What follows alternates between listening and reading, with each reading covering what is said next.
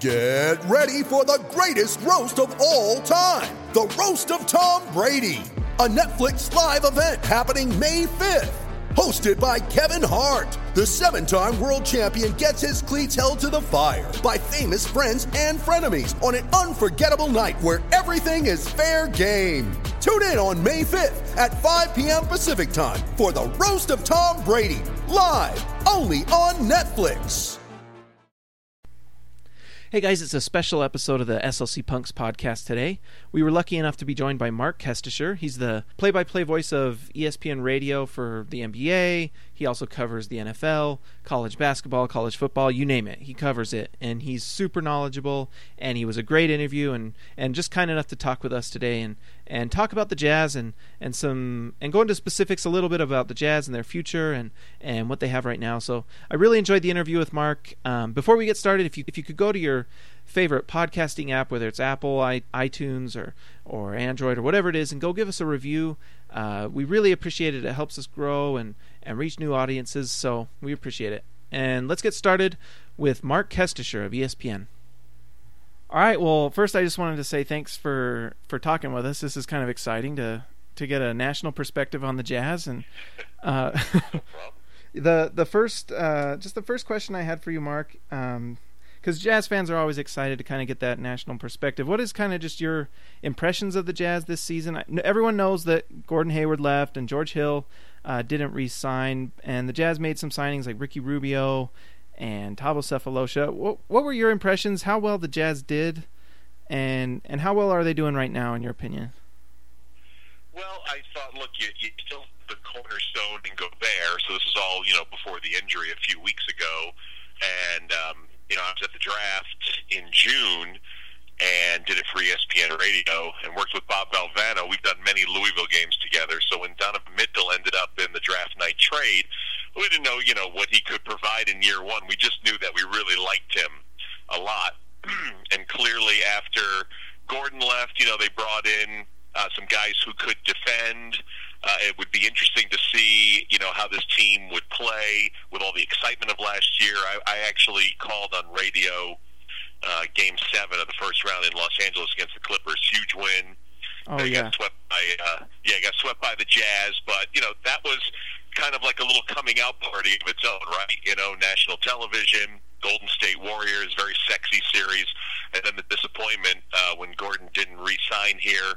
Uh, further disappointment when Dante Exum got injured in the preseason, and then even more uh, at the knee injury a few weeks ago. But with all that said, uh, they seem to be a little bit. I think the fans have seen uh, the last couple of games scoring one ten and one twenty-one. Floor is spread a little bit more. Um, you know, I'm sure that uh, you know, coach is going to preach that you know we can only play with the guys that we have and work around it, and it seems like they've got their footing now.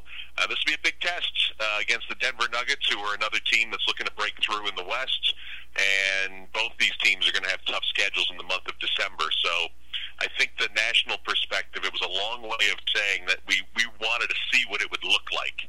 Didn't know what it would look like. It was a little disappointing step back, not to have Gordon come, and then obviously the injuries. I didn't even mention Johnson, you know, being injured as well. So um, kind of happy with the last couple of games, eighteen three-pointers either day. Let's see what we get tomorrow. Yeah, it should be fun. That's what's been interesting is, uh, like you mentioned, Rudy Gobert had his knee injury, and so he's been missing out.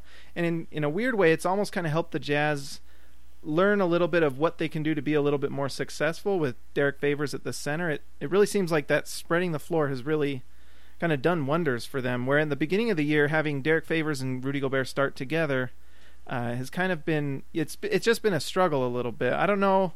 Um, Rudy, Rudy Gobert comes back in four weeks. Uh, how do the Jazz reintegrate him back onto that team once he comes back? Well, that's a good question. Uh, obviously, you know he's the focal point, so they'll they'll play a little differently. But you know now you're finding out about some guys. You know about Jerebko, who was, yeah. you know, a bench guy who got no time, and, you know, he can spread the floor at his size and play a little D. So, um, you know, it's it's a great question, and uh, we'll get a chance to talk to Coach tomorrow and pose those kind of things. But they're going to have to go back, you know, play the system that they've been playing, And not that it's bad. I think um, you know, these are great opportunities for other guys, and it just deepens your bench.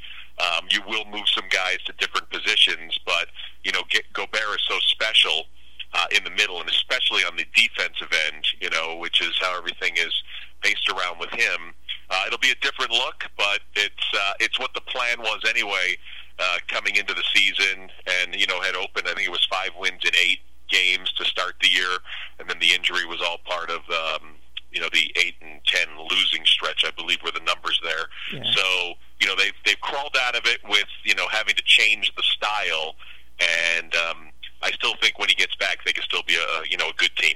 Oh yeah, I mean, and what what thing, what's been interesting is if the playoffs started today, the Jazz would be the eighth seed in the playoffs, and so that's pretty interesting. Um, and and when Rudy Gobert gets back, I when before Rudy Gobert went down, the Jazz were like a top three defense in the N B A. I guess one of my questions for you, watching all the different teams in the N B A, uh, the Jazz really do have that defensive identity, especially with Gordon Hayward gone. How far can a team go that they're kind of their main focus is defense? If it's a defensive first team with kind of, I see. I see what you're saying. Yeah.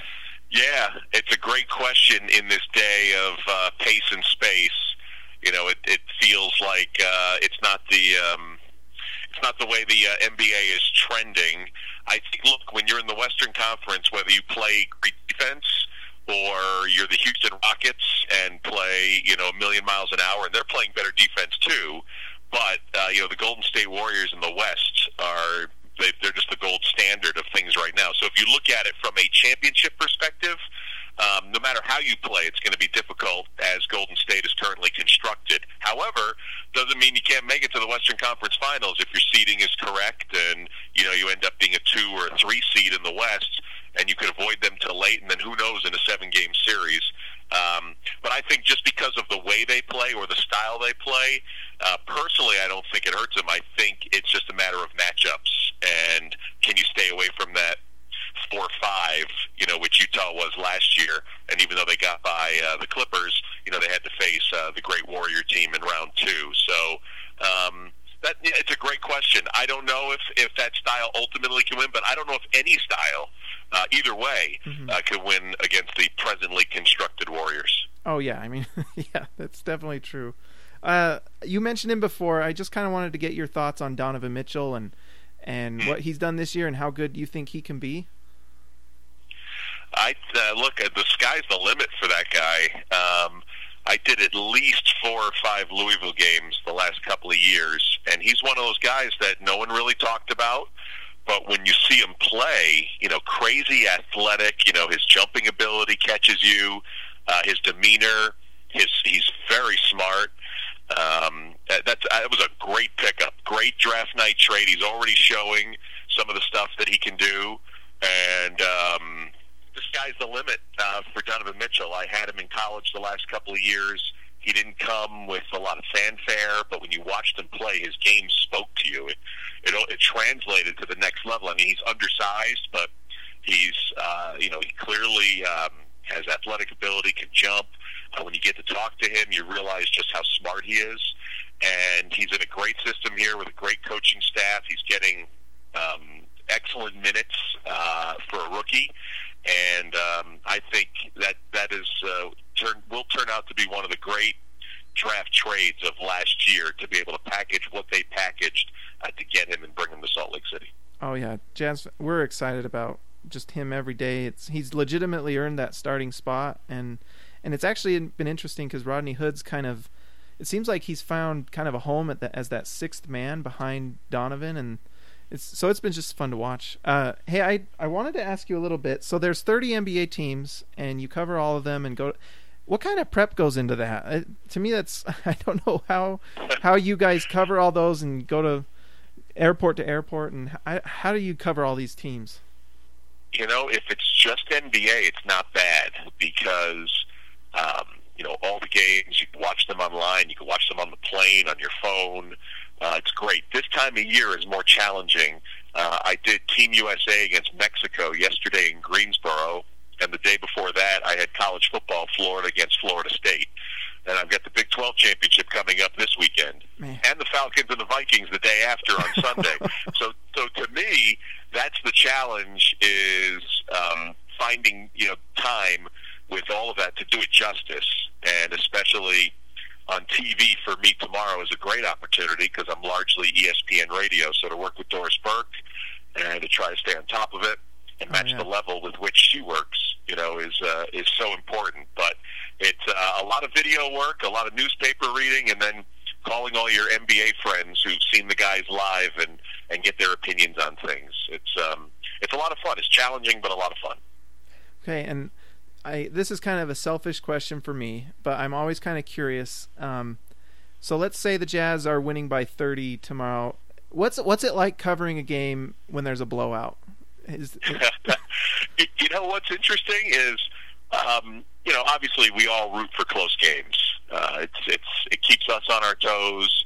You want to have that great call. You want to see something awesome happen. Mm-hmm. Uh, but sometimes there can be a silver lining in a blowout because of all the preparation that you've done in those close games. Sometimes I only use ten percent of That's the material nice. that I've been working. So when you get into that blowout situation, especially on television, where you don't have to call the plays, you can get into conversations, you can get into stories. There's so many storylines. You know, the David Fisdale firing in Memphis today, that certainly, you know, would come up. Talking about the West and the teams that are trying to break through, like Denver and uh, you know Utah breaking through in a different way with different personnel, um, and then you know just talking about the East and Cleveland and Boston. I mean, the, to me, there there is a silver lining to the blowout, but you ha- the, the key is the preparation. If you're not prepared, then um, you know maybe it's something you're not looking forward to. But uh, for me, the over preparer, uh, blowout every once in a while isn't the worst thing. Okay. Well, great. Well, I, I just had one final question, and, and I really appreciate sure. your time. But uh, do the Jazz make the playoffs this year? Do the Jazz make the playoffs this year? You know, um, they're going to be in it till the end. I know that. I feel like they're going to be in Denver's spot last year, which is, you know, fighting for that seven or that eight seed. Uh, we'll see what happens with Oklahoma City. That's kind of the team right now that's trying to figure it out. That's on the outside looking in. That has, you know, a lot of talent. Um, I wouldn't pa- put it past the Jazz. I like uh, I like the players they've added. Uh, health is obviously key, is a huge key. Love to see Gobert come back um, strong and Johnson get in, and um, you know with all these minutes that the guys are getting now, I think it's going to be tight. Um, but I think they're looking at you know fighting for that seven or their eight seed. But it's so long from now and so hard to predict. Uh, I don't know if I can give a definitive on it. Awesome. I'm going to ride the fence on that one. That's fine. The, the, the Jazz are definitely at a crossroads. It'll be interesting to see where they go. So, well, yeah, I, no, I, absolutely. I really appreciate your time, Mark. It's it's always fun to. No, no problem. Sorry, I was all over the place. Uh, just a weird night to have bags and um, all that other stuff oh. play into account. So hopefully it made sense. Oh, not it was great. We really appreciate it.